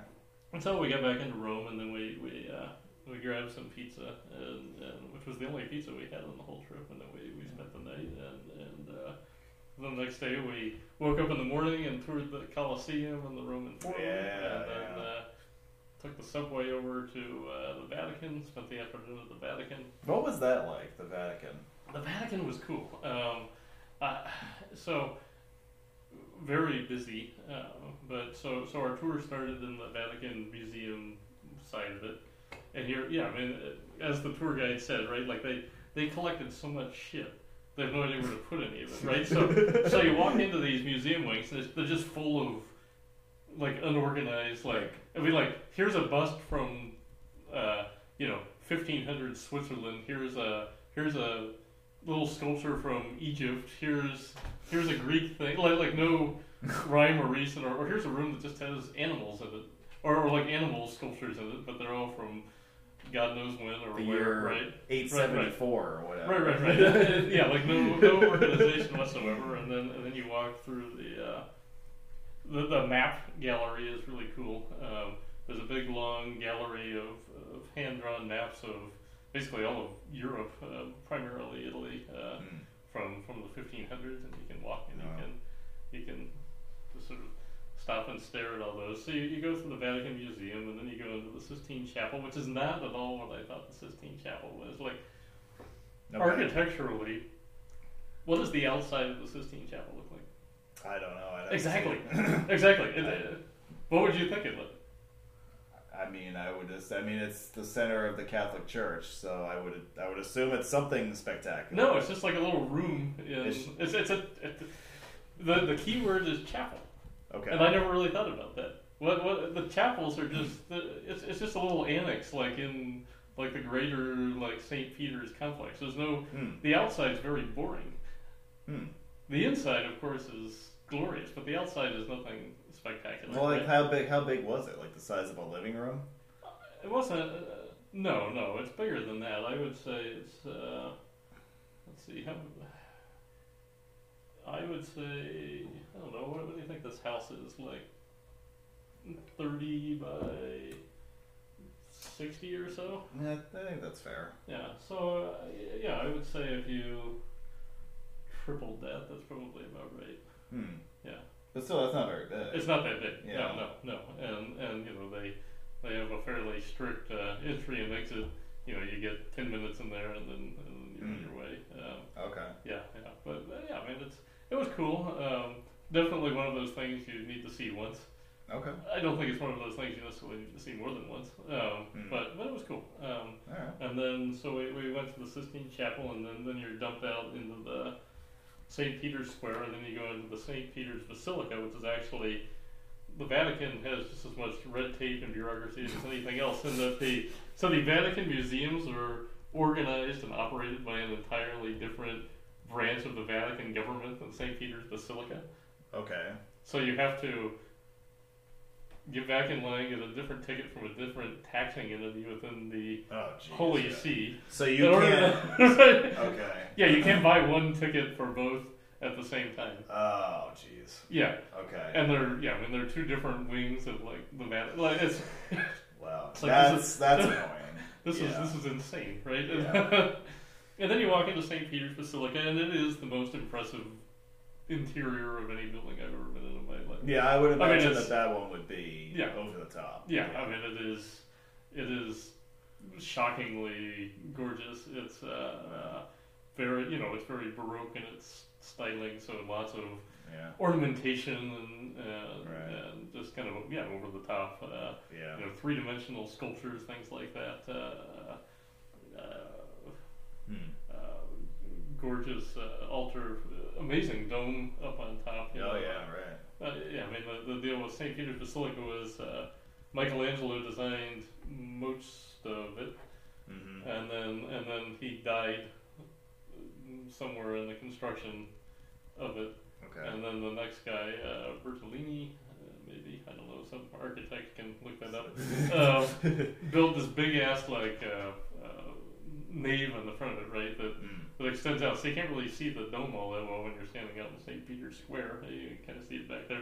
but it doesn't look at all like Michelangelo necessarily envisioned it to on the outside.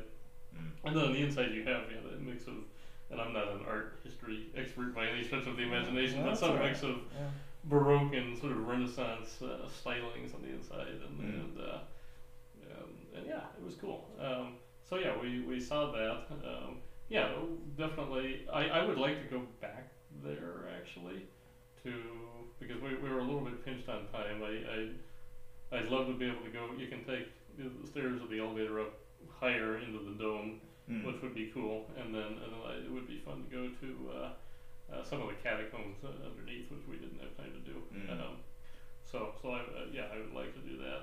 Um, after that, we walked back to uh, the Pantheon.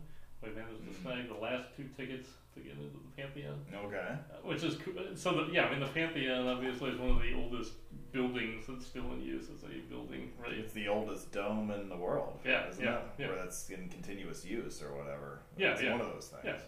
Yeah, uh, yeah, but it's it's, I you know I would say it's it's definitely absolutely worth walking by outside. It, it- the inside was actually kind of underwhelming. Um, Mm. I was like, all right, this is- this is fine. Um, Yeah. You know, it's it's been consistently updated over the two thousand years or whatever that it's been in service. Yeah. Um, and so. Uh, you know the interior looks very 19th century, which is fine, but it's you know it's like this, Mm. this isn't, you know, this isn't necessarily all that Yeah. interesting. You know, you look up and you see the dome, and that part's cool. Uh, yeah. Um, obviously, the outside is incredible. You can tell how old the building is when you look at it from the outside, and when you walk around and see this here, like scale and mass of it, and how old it looks. Mm. Um, which is actually uh, getting back to the Colosseum, kind of interesting. When you walk into the Colosseum, obviously, when you're out in the middle of it, you can tell you're somewhere weird. But when you're just walking around like the rings of the Colosseum, getting to where the seats would be, it Mm. doesn't feel that much different than a modern college football stadium. Like it, it really is amazing how Mm. much modern sort of stadium architecture is based off of the design of that building because it Yeah. you, yeah. you don't it doesn't it feels a little bit older but it doesn't feel I mean, it's It doesn't feel obviously that different, right? Yeah, Like, it's it's- smaller and it's more cramped, right? Yeah, But yeah, yeah. But you you see the same design. It's got the same, outline, but, but it even I mean the concourses aren't that small, right? Like the Mm. ceilings are high, the Yeah. the you know the support beams are where you would expect them to be, right? Like it's Mm. uh, it, it, yeah, man, it doesn't feel bad. It is. It is interesting. Yeah. like, walking, you know, in the horseshoe in Columbus or, or whatever it is. Yeah. right? Like it's it's uh, it, they built that basically off of a two thousand year old design idea, yeah, yeah, which is kind of crazy. How little des- how little stadium design has changed yeah, yeah. since then. Yeah. It's it's cool though. I, I yeah, I really enjoyed getting it. Again, one of those things that's cool to see. Once do I need to go back into the Coliseum again? Probably not. Mhm. Um, but, but I'm very happy to have been there once. It was definitely a, a bucket list item. Oh, yeah. something worth Sure. worth seeing. And as is all of Rome. I, I would love to go back to Rome and and see. Um, more of it, you know, we, we only had really a day there, which was just enough time to hit the top tourist sites. Um, Yeah. you know, and, and because of that, I you know we booked a hotel sort of centrally located all that, and you know we get off our we get off the train with, uh, and then we have to take two subways to get to that spot, and we get off the subway, and you Mm. feel like you're in Las Vegas, you know, it's just you know, you know you're you're wheeling your giant roller bag and you're just wrestling around people. Oh, and, you know, we got had to walk right by the Trevi Fountain, which is just a beautiful fountain, but just a total zoo there, right? You've got, you know, I'm behind some lady clearly embarrassed. She's like, her husband's like, what about that restaurant? She's like, if you suggest another restaurant to me that doesn't have air conditioning, I'm gonna kill you. I'm like, Jesus, lady. Yeah. like, okay, we're yeah, we're Well, Kelly never said that to you at any point, right? no, no, Okay, she didn't. well, that's she good. didn't. We we we got along perfectly, which was which was a That's great. good. Side. No, it was in terms of yeah, getting back to that side of things. I you know I would say if you ever get married, I do highly recommend doing the honeymoon right after getting married. I, I think that I can see that. I think yeah. it does give you time to just. It, it adds a layer of chaos. There's no question about that, right? Like Mm. because you know figuring out you know we got to figure out how to get our cars home like we got to figure out how to like as we're Yeah, preparing for the wedding a couple days before not only are we preparing for a wedding but we're also packing for a two week trip right, like yeah. like it adds a layer of complexity to that whole Yeah. process but yeah it is it was really nice to be able to just have just a couple weeks just to enjoy being married not have to think Yeah. about anything else in the world It was good to just just sort yeah. of focus on each other. That that was a really that was a good time, and I think Italy was the right sort of um, complexity level for a trip, right? And, Mm. and that Italy is reasonably easy to travel to. You don't have to think yeah. too. You know, you, It's a popular destination. A lot of people exactly, go there, yeah. so it, there's a Yeah. lot of information out there about Right, right, where right, to go yeah. and where not to go. right, so, right. And you, yeah, you can sort of enjoy each other's company without always having to be like, oh, look out for whatever it is that you're looking for, right? Yeah, Or- right. Uh, yeah, has a. You know, I think it was it was a good balance of a trip. There, you know, there's no question. I you know I prefer uh, trips to do more of the historic stuff, and Kelly prefers more of the you know the beach type vacation, and so so that Mhm. was a good balance. We got we got time to sort of relax and sit on the beach. We got time and, and do that kind of thing. We had plenty of time to do historic stuff, you know, and I and I obviously Italy has very good historic stuff, so, Mhm. so that was good. Um, Yeah. um, you know, Cool. uh, am I? Yeah, I, I would love to go back to northern Italy. Um, I, I would say my my travel heart still probably lies more on the Eastern Europe side of things, um, but Yeah, you have been talking about Yeah. doing trips out that way more. Yeah, Yeah. that's that's yeah, right. Yeah, yeah, Yeah. and I, you know, I, wait, uh, seven years ago I went out to Yugoslavia or former Yugoslavia and hit up all the Balkan I know you were down in the Balkans a few then- years ago. I went You're to Turkey last year. Yes. Yeah, I, yeah, and I, I, I prefer that. I think because it's it's, it's a little bit less touristy. The, it's a little bit more complicated, but not that much more complicated. Yeah, you know, a lot of the American tourists who go to Europe don't go east of Berlin.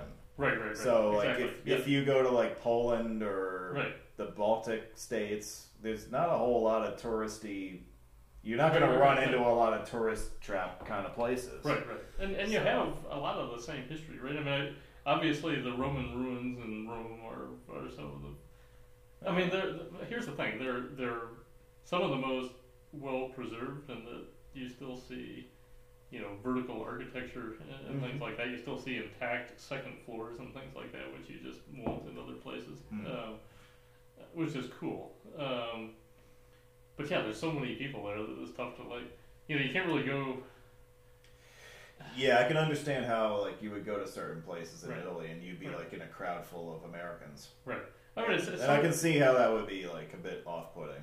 It's sort of it's know. sort of the same thought I have on a lot of national parks out west, right? And that you can you can often find scenery that's eighty percent as good with five percent as many people Mm. without that much work. And I can understand. generally, that, yeah. I'd rather do that if Yeah. if that's if that's the Because I've because I've there. done some of the Yeah, the national park stuff, and yeah, it's it's great. You Right, know, right. Visiting like Zion or Oh, places in Utah and stuff Right, like that. But you know, I find that some of the more beautiful stuff in Utah is the stuff that's not in the Like, national yeah, park. Utah's a great example. There are plenty Yeah. of Like I always tell people that like Utah is a state that you could spend two weeks in and not come close to seeing everything. oh, totally agree. Yeah, yeah, yeah, because yeah. you have the national parks, but there's also all the other stuff Right, in right, between, and that the national parks are just the southern part of the state. And Right, then right. you get to the northern half, and there's stuff to see up that way too. Absolutely, absolutely. yeah, Yeah, I- yeah. Yeah, but yeah, I always encourage people to stray from the beaten path. You know, where Right, they're right, going. Then they're if you're looking for scenery, especially. Oh yeah, yeah, Um, yeah. Not that there's anything wrong with Oh, going no, to no, no, no. Yellowstone or the, those those places. yeah, yeah, yeah, right. Yeah, I mean, I, Yeah, but- if you're if you have the means and you're a good world citizen, you should go to Rome, right? Like in, in Sure. instead, right? Like that's Yeah. yeah. I mean, uh, no, no question. But yeah, Yeah. Yeah. So that's the honeymoon story. yeah, yeah, and um, glad that glad that you came home from it, and Yeah. you guys you It guys enjoyed right. yourself, and yeah. It was a great uh, time sound yeah, I really enjoyed all the all the pictures you guys posted. for posted. sure, and, for sure. uh, Yeah. yeah, it's one of those things you only get to do once, so you might as well knock it out of the park, right? Exactly. Yeah. We'll be back with one more segment with David Corcoran, and I don't know, we'll talk about something else in the last segment, and we'll do that right after this. All right, who's who's got the better coach, Miami or the Sixers? Miami. Listen, Okay, I, I I- did you, so you just said Miami, correct? no, I did not say Miami. I think Who's that Doc got the Rivers better? Chuck, I need you to answer that question, then we'll move on. Who's got the better coach? The Sixers got the better coach. Uh, uh, Chuck, Doc you, you are, better are stone cold dope. Dude, You are a dope, Chuck. You're a no, I'm dope. When you say that Glenn Rivers is a better coach than Erik Spoelstra, you're clueless. Eric- You- We're back here with one more segment. Is there a woman texting you right now? No, no, No, oh, okay. not, not that woman. No, no, no. yeah, if Kelly's listening, there, there's no woman texting me. Oh, okay. Just, just thought we, just thought we'd clear that up. Okay.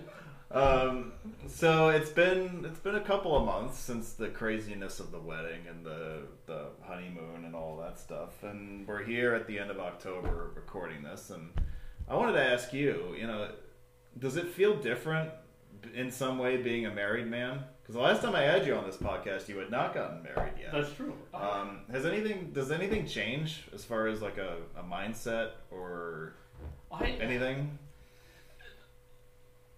That's that's a tough one. Um, so I I would say you know the most obvious thing is you're wearing a ring on your finger, right? And and and um, after a couple days, you don't really notice it anymore. For the first couple days, like you know, what is this? what is this? Um, um, but I would say at this point, no. I you know I don't feel like our lives have changed that much. You know, I would say certainly. Um, um, there, there's a few things that change, uh, I, I suppose, internally, right? Um, you know, I used to be somebody who would ask a lot of questions uh, about myself, like, oh, what if I had done this in life? What if I had done that in life? What if I had done that in life? What if I do this? What if I do that, right?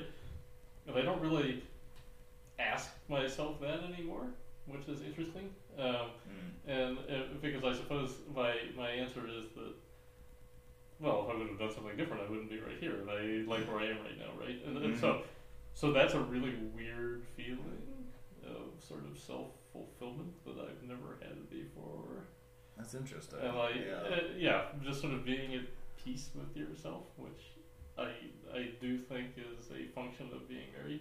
Um, Yeah, I think we all strive for that. Yeah, and, and, and yeah, it's, it's a weird one. I, I recommend it if you can figure it out. I, I agree with you on that. Yeah. but it, but it's weird. It's it's definitely weird. Um, uh, but in terms of you know our day to day lives haven't changed that much. You know we've uh, you know discussed you know we discussed probably and, and manage money a little bit differently than we did before. Um, um, but otherwise, um, yeah, I mean I, I don't think our lives have changed that much. I, I certainly. You know, there, there's the knowledge that this person is going to be in your life forever, and and so that adds, I think, you know, additional weight to any decisions that you make, right? In terms of wanting to make sure that they're happy with any decisions that you make, right? Like, Yeah. um, um, uh, you know, there, there's always room for, for compromise, and, and, and we work very well together on that front, which is part of why we got married in the first place. Um, um, but yeah, I mean, I, I, so far it's been very easy to be married. It, it, it hasn't changed things that much. I, you know, I, I would say I noticed rings on other people's fingers more than I did before, which is interesting. Oh, okay. sort of like, Were you part of the club? Right. right, right. um, but uh, has it actually impacted day-to-day operations in any way? Not really. Um, uh, Okay. but you know, I mean, we're still in the honeymoon phase, so to speak, right? Like we've been married for two and a half months now. Yeah. Um, yeah, we haven't been having gotten married. We haven't had any life changes that would drive. Like you know, we haven't we haven't jointly made any major new decisions yet, right? Like Mm. you know, we haven't bought a new house. We haven't Yeah. decided okay because of X, Y, and Z we should change jobs, right? Um, you know, obviously being married sets you on a different path than you would have been on before in terms of your flexibility, your decision. You know, I I always loved that I could. In three weeks, I could go live in Florida. Not, not that I would ever want to live in Florida, Well, I, I don't know why you would either, but. but, but, but, but, but just, to, just to know that, like, I could, you know, if I needed to at the drop of the hat, I could do a 180 and get the fuck out of here, right? Like, that's no longer uh, a thing, right? Like, now, Right. yeah, right? It's, yeah. That's the difference between driving a, um, uh, a golf cart and a semi truck, right? In terms of your like maneuverability, right? Yeah. But, but, but, but that's but that's fine. Like I I I that if you're content with where you're at, then you don't necessarily need that flexibility anymore. So Mhm. yep. So Yeah. Yep. Yeah, I think we all strive for that feeling of contentment, right. and um, I, I think that it's it's something that I certainly am striving for. I I would I have definitely not attained that yet myself, Right. but you know I I, I keep doing things to Right, you know right. pass the time and Yep. you know, it's good to be involved doing a bunch of different things. Like I've been getting into music and vinyl collecting Oh lately, yeah. and, yeah and I really think that part of finding fulfillment is having a lot of different things Right. that you're into and that Right. you can enjoy. Right. You know, because like I don't, I don't want to just be the roads guy, I, and, sure. and right. I, I want to have other things that I do that that are fulfilling and help pass the time. Um, and you know, I've been doing the meet hosting thing, and Yeah. you know that's been a thing that's had a that's a phase of its own, I would Absolutely. say. Right. And um, you know, it was great to it's it's been great to collaborate and do things with Laura on the meet Oh, for hosting sure. front. Yeah, yeah, you know, because yeah. she's she's got so many great ideas Oh, for sure. Yeah. and you know I, I basically have served the role of helping make them a reality because Right, I mean, right, yeah, if you ask her if you ask her like up front like what what ideas she's got for things I mean Oh, she's full of ideas. oh yeah, yeah, yeah. like yeah she's just her brain is overflowing with stuff that Right, right, could right. that could be great and it and whenever she does it it's great Oh yeah, yeah, yeah. so it's been cool for me to really help um, That's awesome. help Yeah. bring her vision to a reality That's with the stuff Yep. that we've done. Right. We did the Harford County meet in the spring, and we Yep. did Cumberland recently. Yep. And there's already a talk of something else possibly in the pipeline for next Yeah, year. That'd be great. And um, I like the idea of helping people's visions, you know, become a reality. That That'd seems good. to be. Yeah. that seems to be kind of where I'm at right now. Yeah. You know, as far as finding fulfillment in the roads community is, Right. yeah, I can I can put on my own events, but Right. You know, I hear people talk about stuff that they wish they could do, and I'm like, well, Let's do it. I want I want to see you do it. You know, Right, right, right, like yeah. our friend um, CPZ has been talking about doing something down in awesome. down in Virginia, Yeah. down off down in the islands out that way, Oh, and be really um, cool. Yep. and I just said to him like, well, let's do it. You know, like you know, yeah, like yeah. let's let's let's work Let's together on this thing. Yeah, you know, yeah, yeah. like you know, if there's anything that I could do to help make that happen, I want to do it because you know I want to see people feel the enjoyment and the fulfillment Right, of putting on something like that. Absolutely. It's not it's not really about me. No, yeah, no, yeah. no. I've done I've done the meet hosting thing. Right.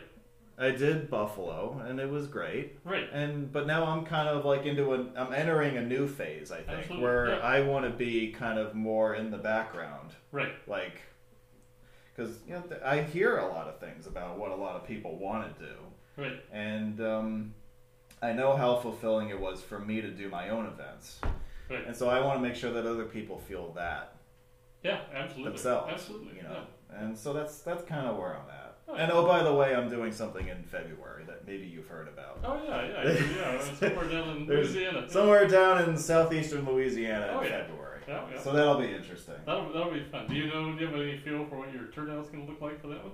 Um, not at the moment. Okay. I would say I'd be very blown away if it was above twenty. Yeah, myself. yeah. Just Because because I mean, is. Yeah. this is this is more of like a destination thing right, right.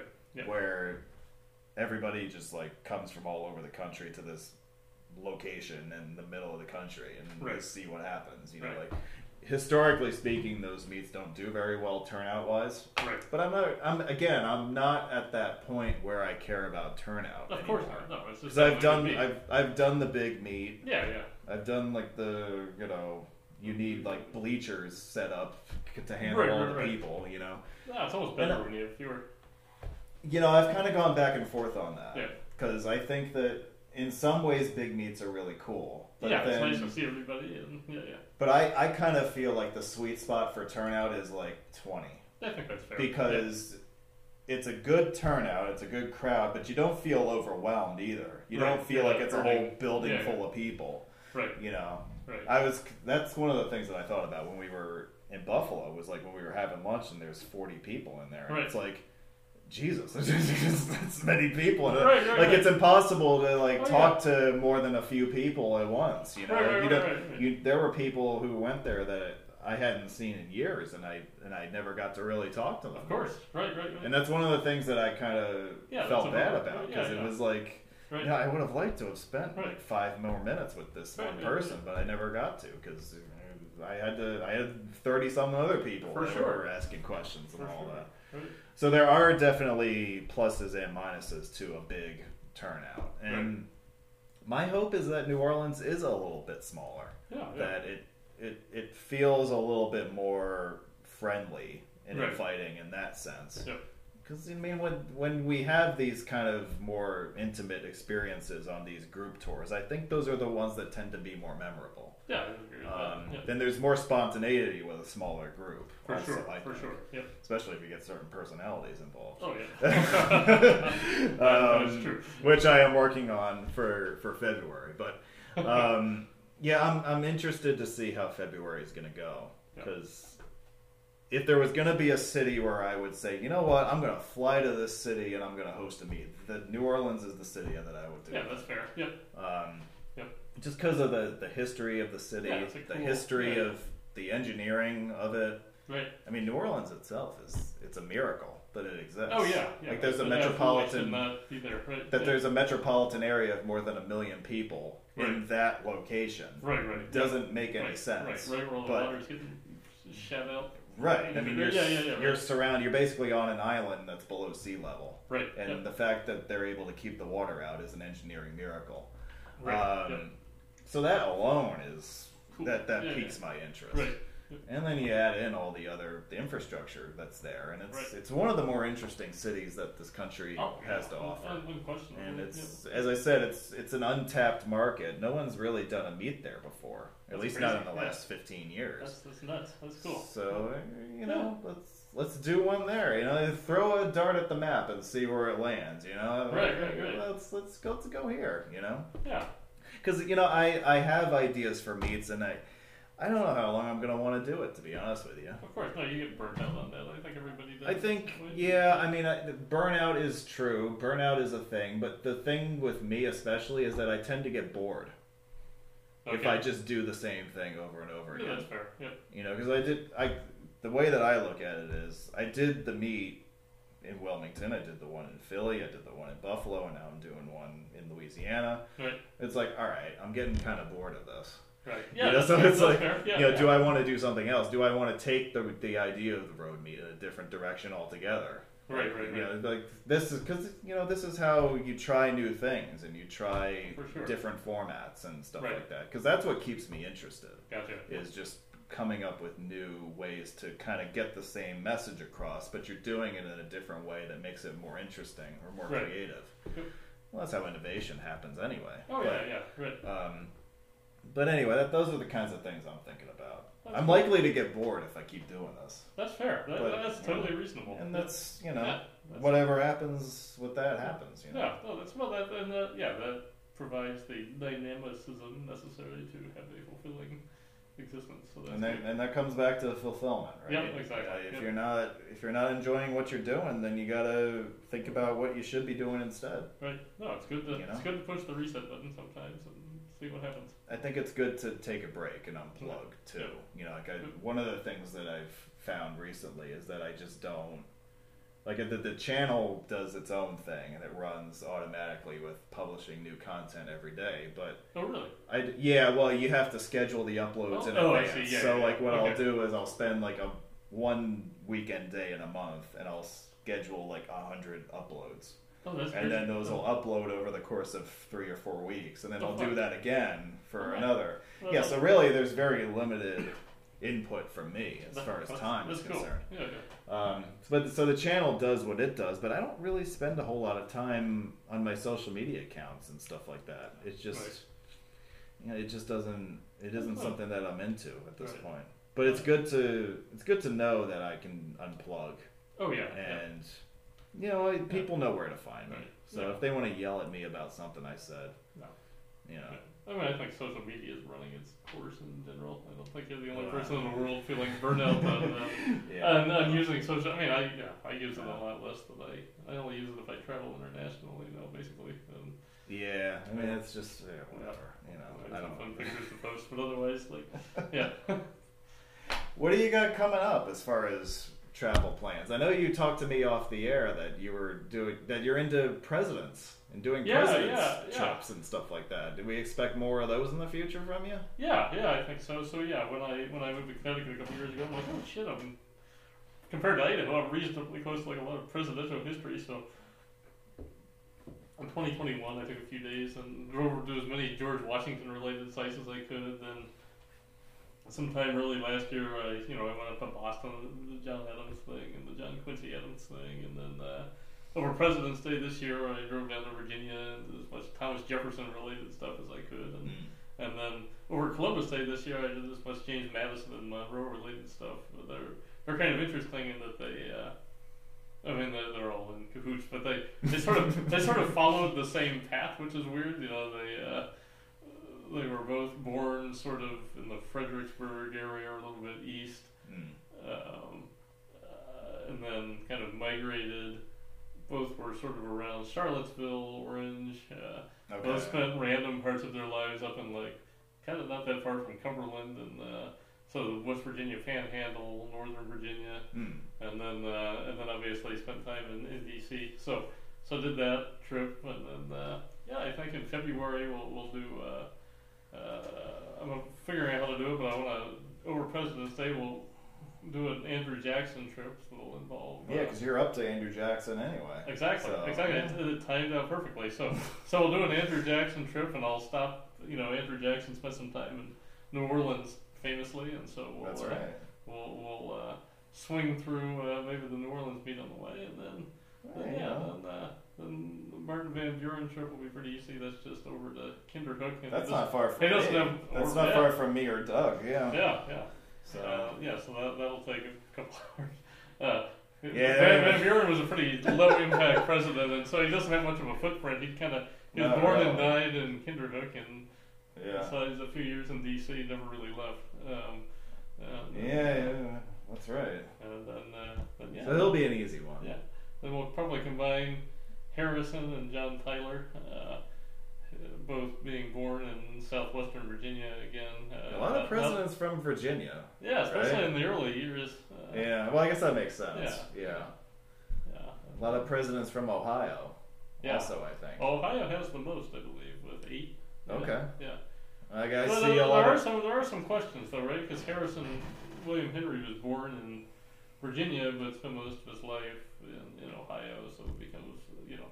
I think depending on where you categorize him, that tips which state has the most presidents. Mm. Um, Yeah. But but yeah, we'll we'll do a But either way, I see a lot of trips to Ohio in your future. yeah yeah yeah depending on how long. But uh, this is something you know we were talking about getting bored of things. This is something I might get bored of sooner. or You know, Well- it's right right now it's still interesting and, and I'm Yeah. enjoying it. Um, um, you know, and I, I'm kind of glad I'm done with the Virginia cluster of president. You know, the first Yeah.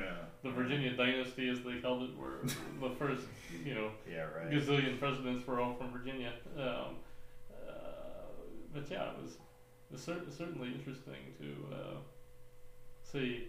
So, so if you go to Richmond in the Hollywood Cemetery, James Monroe's buried there. Uh, John Tyler's buried just a few feet away. Jefferson Davis is buried just a few feet away from there. And, uh, Yeah, I didn't make it there when I was. Yeah, I was in Richmond back in May. It's an interesting I didn't get to yeah, go there. Yeah. Okay. Yeah, um, you know, I had a chance to spit on Jefferson Davis's grave. I apologize if I offend any uh, Confederates that might be listening. Uh, uh, Yes, you know we have a we have a very deep following in uh, Lowndes County, Alabama. Yeah, So you know you just pissed them off. Uh, sorry. Uh, which, is, which is funny. That, that grave is just, uh, you know, supporter of the Constitution, lover of America, Jefferson Davis. It's the most. Is that, is that what it Oh says? yeah, yeah. the- th- th- maybe not directly, but essentially that. It's the most comical. Like, yeah. well, and then, and then John Tyler. You know, the reason John Tyler doesn't, among the early presidents, doesn't get much love is he he declared his allegiance to the Confederacy prior to dying after he was president of the U.S. And Oh so really? he's actually, I didn't know that. He's actually Okay. draped in the Confederate flag if you were to exhume him, um, as opposed to a. I guess an did he American die during the Civil War? He did. He Okay. did as a as a proud Confederate, um, Uh, which is which okay. is interesting. Well, Um, that's yeah, that's not a good way to go out. I uh, guess. uh, and- yeah. and so, Jeez. yeah, but yeah, we'll do we'll do a William Henry Harrison, John Tyler then Okay. was back to Tennessee. Well, William Henry Harrison will take you five minutes. Yeah, yeah. Well, yeah, it will. Yeah, it, it, yeah. I mean, uh, yeah, yeah. He had a he had a footprint though, so yeah, we'll have to go to Virginia, then Ohio, Yeah. Indiana, uh, just to see uh, see the stuff that relates to his his life as best as possible. Um, you know, and I, I by no means claim to be some presidential historian that actually knows what he's talking about or, or looking at, but it's you know it is it is interesting to see how some of these folks are framed. I I, I enjoyed so uh, Montpelier, where James Madison's from, um, Yeah. uh, or his plantation, right, um, is is very much um, almost a recreation. So his uh, his initial plantation, which is in Orange, Virginia, he lived there, and then and then kind of after he passed away, the place went into debt. It went through a series of owners. The Duponts bought it. Really? They painted it pink. They added like sixty rooms to it. Just completely like like modified the entire thing. And so back in oh only like ten years ago now they uh it ended up in the hands of a nonprofit who was like, all right, can we like re get this back to what it looked like when James Madison was here? And so they, they determined that yeah, enough of like the original like houses there that we can yeah. demolish, you know, but it's still, you know, it's it's Yeah. how much really, or if you go to where James Monroe is from, right? Like they, for for many years they said uh, this is this is James Monroe's historic house. This this was his house, and then they through archaeological investigations over the last few years, like in 2016, realized no, he actually never lived in this house at all. um, the, the house that he was actually in was burned down. Here's where the foundation of that house is. This was just Oh. his, this was this was a guest house that was there around the same time, and then the other house that's on the property is just a random house that was built later. I was like, Ah, ah yeah. see? It's just, it, it- yeah, I mean, it's kind of the archaeology side of things is kind of cool, but hmm. yeah, but Well, if you ever want to go down the presidential rabbit hole, you'll never be bored. no, Because no, no. there's just so much history. Right, so right, much right. stuff to Oh, read yeah. about and, and all that stuff. And Right. you're only you're only up to the presidents in the 1820s and 30s. Right, So, right, like, yeah, I mean, you've still got a long way to go. yeah, but I think But- yeah, I think Jackson was the first. Uh, maybe not even Jackson. Maybe it was Harrison was the first president born after the Revolution. No, I don't know. Yeah. That that's that might be true. I don't I don't remember. Yeah, But yeah. yeah. Yeah, I mean, even Monroe and Madison were still Well, it's gonna be a, Declaration of Independence signers Yeah, I'm- I'm- things like that. yeah. You're it, you're gonna be in for a slog by the time you get up to Millard Fillmore and Oh yeah. uh, what the hell's his name? Franklin Pierce and James Buchanan. Like Jesus Christ. Right, right. no, those, will be, those, will be, be easy though, I guess, because they they, Uh, I you know, they they had a limited, especially guys like Fillmore who sort of ascended into the presidency by. He has a tie to he has a tie to Buffalo, believe it or not. Yeah, wasn't he assassinated there? Or no? No, that was McKinley. Yeah, that's right. McKinley was So you'll have to end up there if you when you do McKinley at some Yep, point. yep, But yep. Fillmore was, I think he was like the first president of what became the University of Buffalo No, interesting. or something like that. Yeah, I don't remember weird. exactly, but yeah. he has a tie to that school. Yeah. Yeah. So Cool. What I, I mean, he didn't Yeah. do he didn't do jack as president, but at least he has that Right. to, No. you know. But yeah, I mean, I, I find in just in traveling as I get older, I like I, I'm enjoying framing trips around like a theme. Yeah, that's, Which a, that's is- a good which idea. is- yeah. Which, yeah, I mean, it's uh, it's an excuse to go out and It's- some new roads and and yeah. and, and visit places maybe you otherwise wouldn't think to go. And, uh, It's good to have the theme of a trip be something other than roads. Right, right. You know, Right. like maybe you're, you're you're driving to places along the way, but it's not Yeah, the yeah. primary reason why Right, you're right, you know, why you're doing it. Right. You know, And you're still spending more than half your time on the road, right? Like, at least, Yeah, I would- I would- I would assume yeah, so, and- yeah. I mean, you're not you're not dialing it all the way back like, oh, I'm only driving two hours a day or whatever, right? Like, Yeah. you're still in a ten hour day. Maybe you spend six on the road and four Hmm. wandering around, or seven on the road and three wandering around, and yeah, yeah, so you still get you still get the roads, you still get the clinching, but you have, well, especially you know having moved out here from out west, right? Like, it's it's it's still somewhat overwhelming how much there is like out here, right? Within like a, Yeah, a limited radius, and so I mean, for, for, for, me, like categorizing things into themes helps me to like uh, chip away at some of the stuff I haven't seen, right? Right, As opposed yeah. to just haphazardly being like, oh, I'm gonna drive here, right? Which which is Yeah. fine. There's nothing wrong with that, but. To me that is too chaotic for my brain. in- That's right. This day and age. It's amazing how much ground you cover in a day driving around here and all the stuff you can see in a day Oh yeah, yeah. versus let's say you started out in Boise and drove somewhere in a day. Right. Like you might see like 15,000 cows and 3 people out Yeah, there. yeah, yeah. That's And versus yeah, here, where it's like every hour you run into like a major metro area with you Right, know, right. All, the, all the trimmings. You know? Right, right. So it's it's really I'm sure it had to be a bit of a shock to you culturally. yeah. to well, totally. Having lived out there for all those years, and then you come here, and it's Right. like, whoa, this is Right. No, it still is. And, yeah, I mean, it, it, it oddly agrees on me every day that I, I've hardly spent any time in Boston, which is the closest metro area to where I live. Um, yeah. I always forget how close it is for me, also, Yeah. and I just never, yeah, I never make it out that way. I mean, it is. It's very expensive to spend the night there. That's part of the problem. Um, um, yeah, Get a hotel in Metro Boston is yeah, mm, at least two hundred fifty dollars a night, even Yeah. for a crappy one. I Um, know, yeah. Um, uh, but yeah, I uh, like I, I want to see more of Boston, but I just like yeah, and I'm working on driving the Massachusetts highway system, but but uh, Well, I guess you'll have to do that Boston. at some point. Yeah, yeah, yeah. yeah. Well, yeah, it was yeah, I was in Boston last weekend, just driving and That is not a fun city to try to navigate. They'll say that. Yeah, yeah, yeah, well, yeah, and, and, uh, and just sort of the the traffic. You know, I was at the junction of uh, Mass 99 and, and uh, 93 basically, and I passed through there at one point when I was clinching 99, Okay. and it was wide open. And this was on a Sunday. I'm like, all right, that's that's fine, that makes sense. then I come back two hours later, clinching Mass 38, going to three Okay. Sort of the same intersection, Yeah. completely jammed. And I'm just like, what the fuck? Complete chaos. Like, like complete chaos. I was like, what the, what the what the hell is going on here?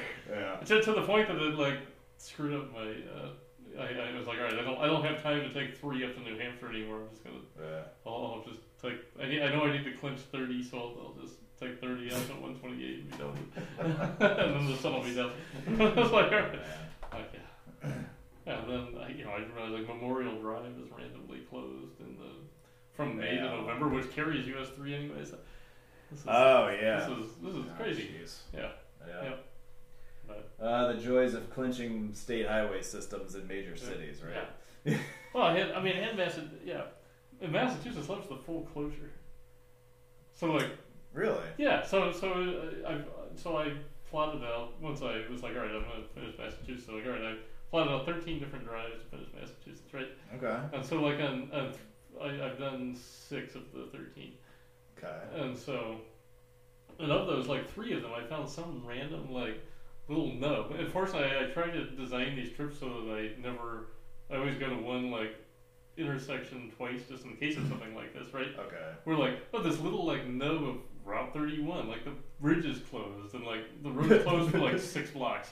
Oh. It's like shit. Like okay, I- so I can't I can't claim this clinch or, or this little stretch of this little bridge on 8A is closed right now. Like, and so you can't get across the river, and it's like. Uh, you can't you can't claim a uh, sight clinch or anything like that. These are probably a little.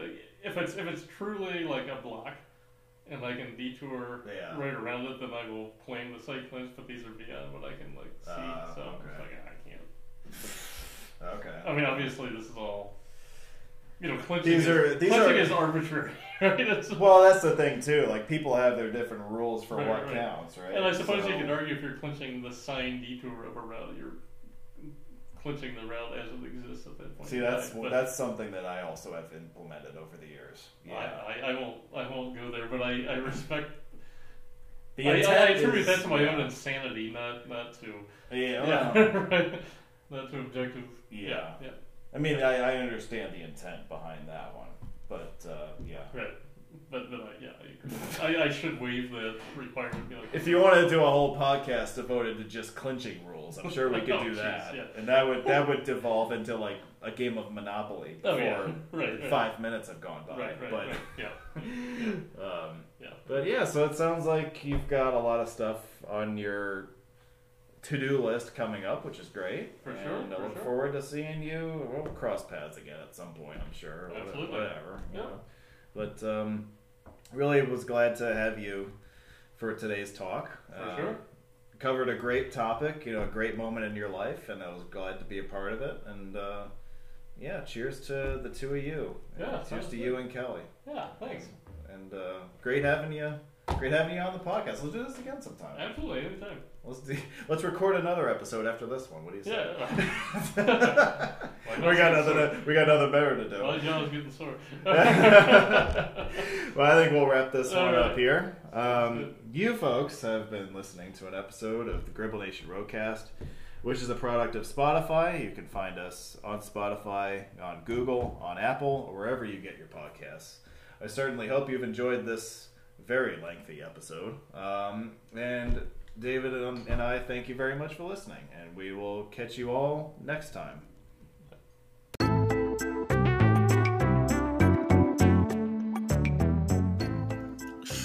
Thank you for tuning in to uh, an episode of the Gribble Nation Roadcast. Uh, we hope uh, you get to listen to us again soon. Have a good one.